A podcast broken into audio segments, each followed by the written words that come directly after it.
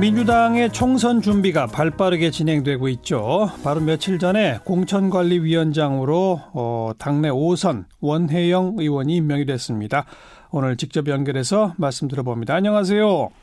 안녕하세요. 새해 네. 복 많이 받으세요. 고맙습니다. 새해 복 많이 받으시고요. 고맙습니다. 네. 공천관리위원장 맡으셨는데 공천관리위원회는 언제 구성이 돼요?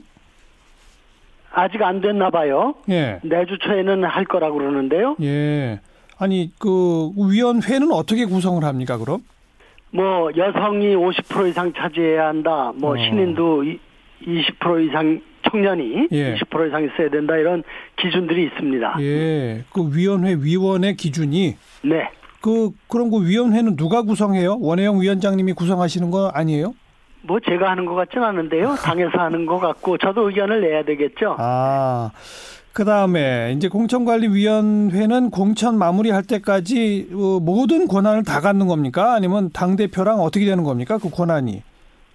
권한이라고 특별히 할 게 없는 게요. 예. 어, 우리 당은 이번 총선에 대비해서 1년 전부터 중요한 원칙과 기준을 예. 다 만들고 그것이 당원 당규에 반영돼 있습니다. 예, 예. 그러니까 그 기준을 가지고 공정하게 하기만 하면 되는 겁니다. 다만 이제 어. 조금 구체화시키는 그런 정도의 예. 에, 재량권만 우리 공천관리위원회 있지 예. 모든 룰이 정해져 있기 때문에 예. 어떻게 보면 편한 공천관리인 것 같습니다. 네.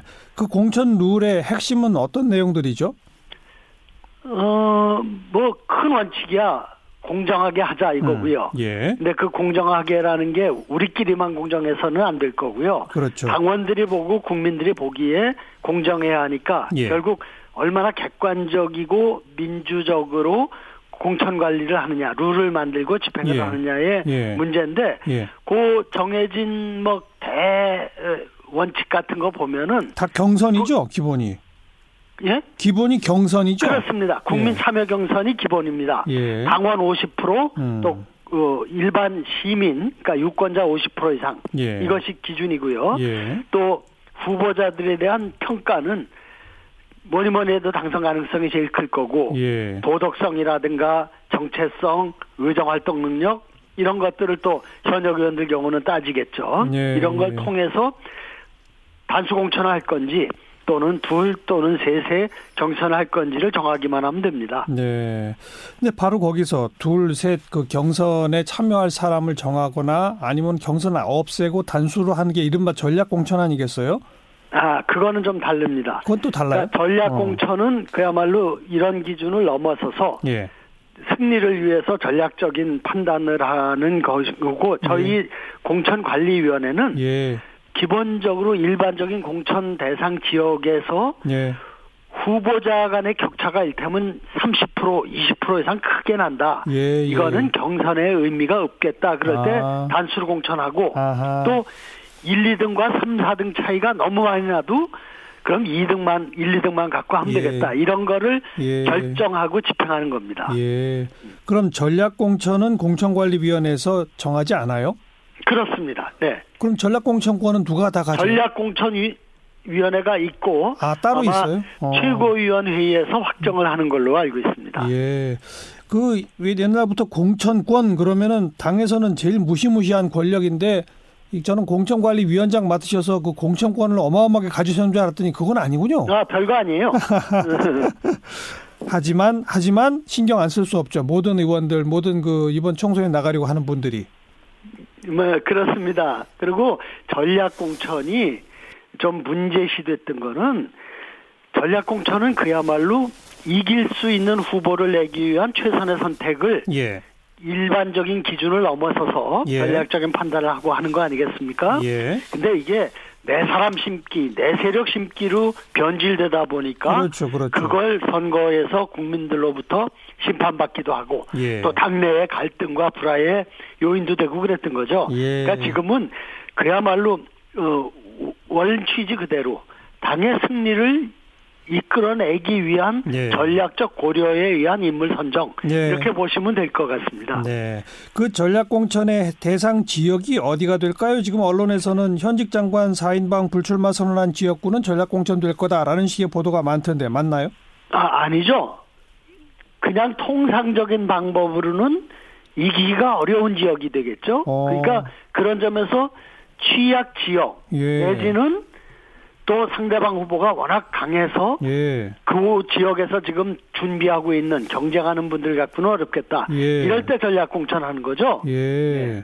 그러면 그 현직 장관 4인방이 불출마 선언한 데는 다 기존의 더불어민주당이 갖고 있던 지역이니까 거기는 그렇게 취약 지역이 아니잖아요. 그럼 전략공천 대상 지역이 아니겠네요. 그러니까 그렇게 단정하는 것보다 어. 그 지역에서 지금 갑자기들 그만둬 어, 주- 불출마 결정했기 때문에 예.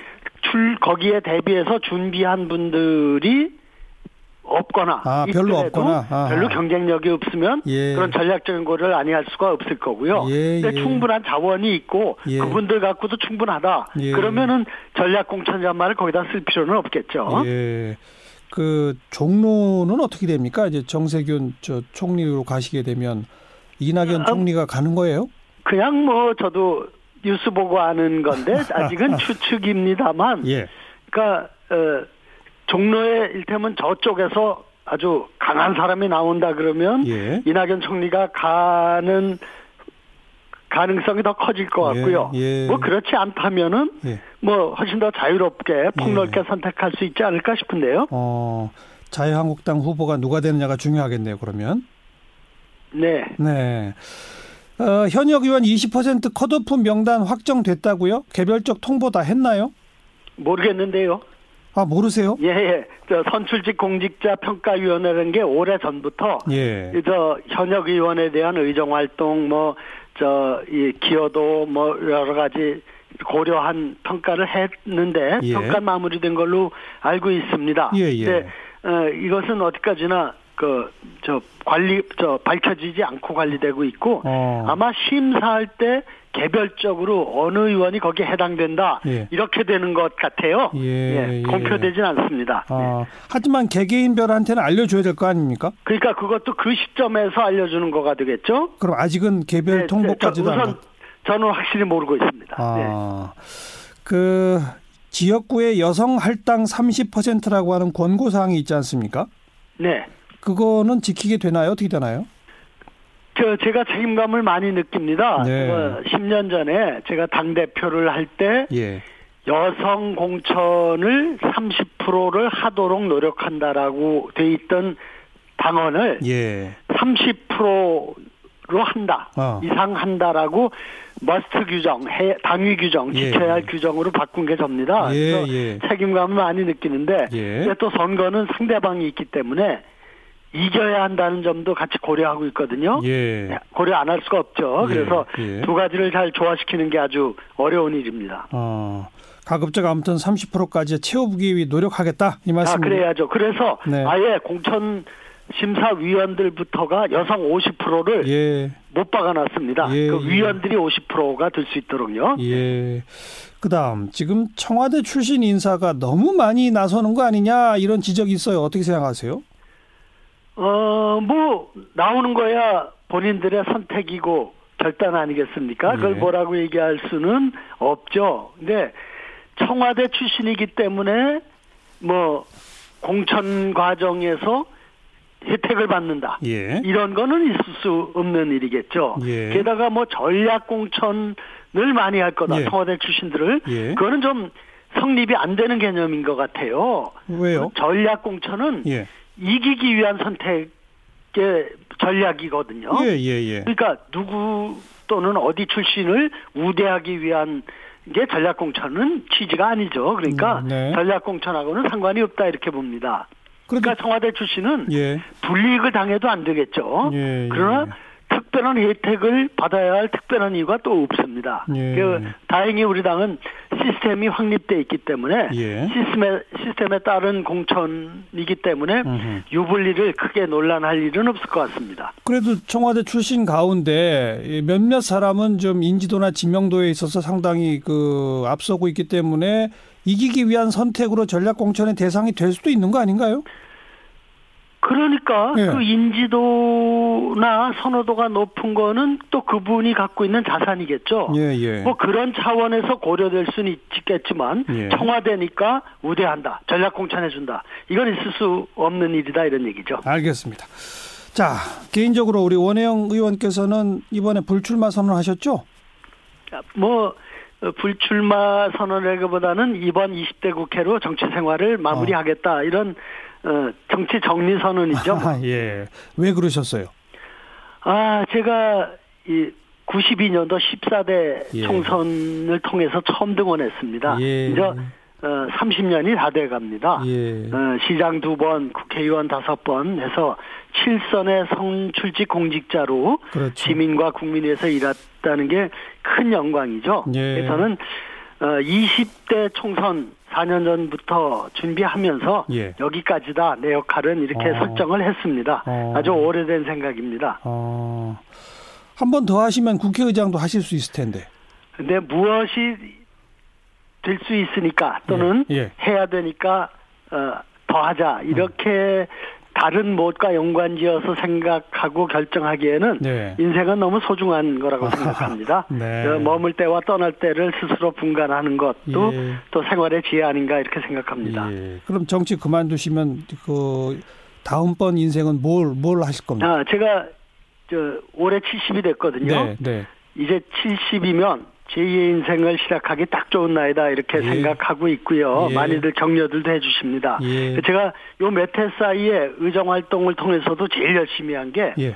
웰다잉 문화를 우리 사회에 정착시키는 거라고 생각합니다. 어. 무의미한 연명 치료에 대한 자기 결정권을 보장하는 거. 예. 그 예. 법을 제가 동료 의원들과 함께 주도해서 만들었거든요. 예. 지금 4년이 지났고 예. 5만 명 이상이 무의미한 연명 치료를 받지 않고 임종을 맞이하고 네. 나도 앞으로는 내가 어, 임종을 맞이할 때 무의미한 연명 치료는 받지 않겠다 하는 어, 사전 진료 의향서 쓴 분이 벌써 30만이 넘어갑니다. 예. 그래서 예. 이거를 좀 사회 문화로 확산시키는 것도 아주 아. 소중한 일이다 이렇게 생각하고 예. 자원봉사 차원에서 좀 열심히 쫓아다닐 생각입니다. 웰다잉 운동을 앞장서 펼치겠다 이 말씀. 네. 네. 여기까지 말씀드릴게요. 오늘 고맙습니다. 고맙습니다. 더불어민주당 공천관리위원장을 맡은 원혜영 의원님이었습니다.